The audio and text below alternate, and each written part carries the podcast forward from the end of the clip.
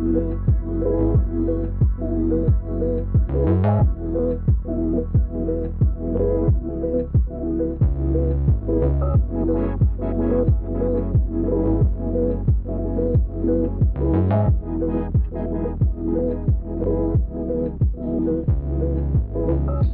this is uh, Ken Barron. I'm with the National Association of Black and White Men Together. Today, I want to talk about what the NABWMT is doing in 2023. And this comes from the co-chairs, James and Ollie.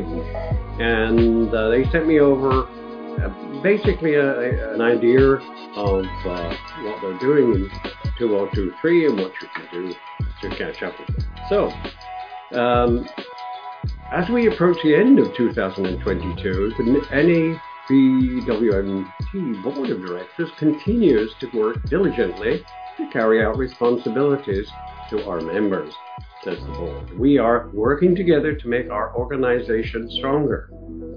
And during the past three months, the board of directors have been focused on several initiatives for the upcoming year. First, the board is reviewing and revising the strategic plan. This is important as we move ahead in the current decade, and uh, the focus is on leveraging the strengths and establishing goals that will propel them forward as an organization and as a brotherhood committed to fighting racism, homophobia, sexism, and other inequalities that people continue to experience throughout our community and elsewhere. The board's commitment remains steadfast and unwavering. Second, we need to tell you about the, what the board is doing with the Atlanta chapter to develop robust and in innovative programming for next year's convention in July.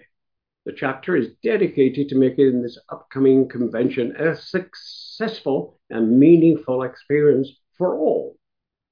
And as a reminder, we can approach this year's end, and then we'll know the base registration rate for the convention is uh, 175, but it will change on the 1st of January 2023. And the rate increases from, as I said, 175 to 225 dollars. You'll need to submit your registration through our website. That's located at, at the link which I will show in the notes below. We have a range of registration options which are available for every uh, member and ally, or if you just want to come, we'll welcome you with our open arms. I've been to many conventions, and I can tell you it's a great three or four days uh, of being with new friends, old friends, and just finding out what's happening with the organization.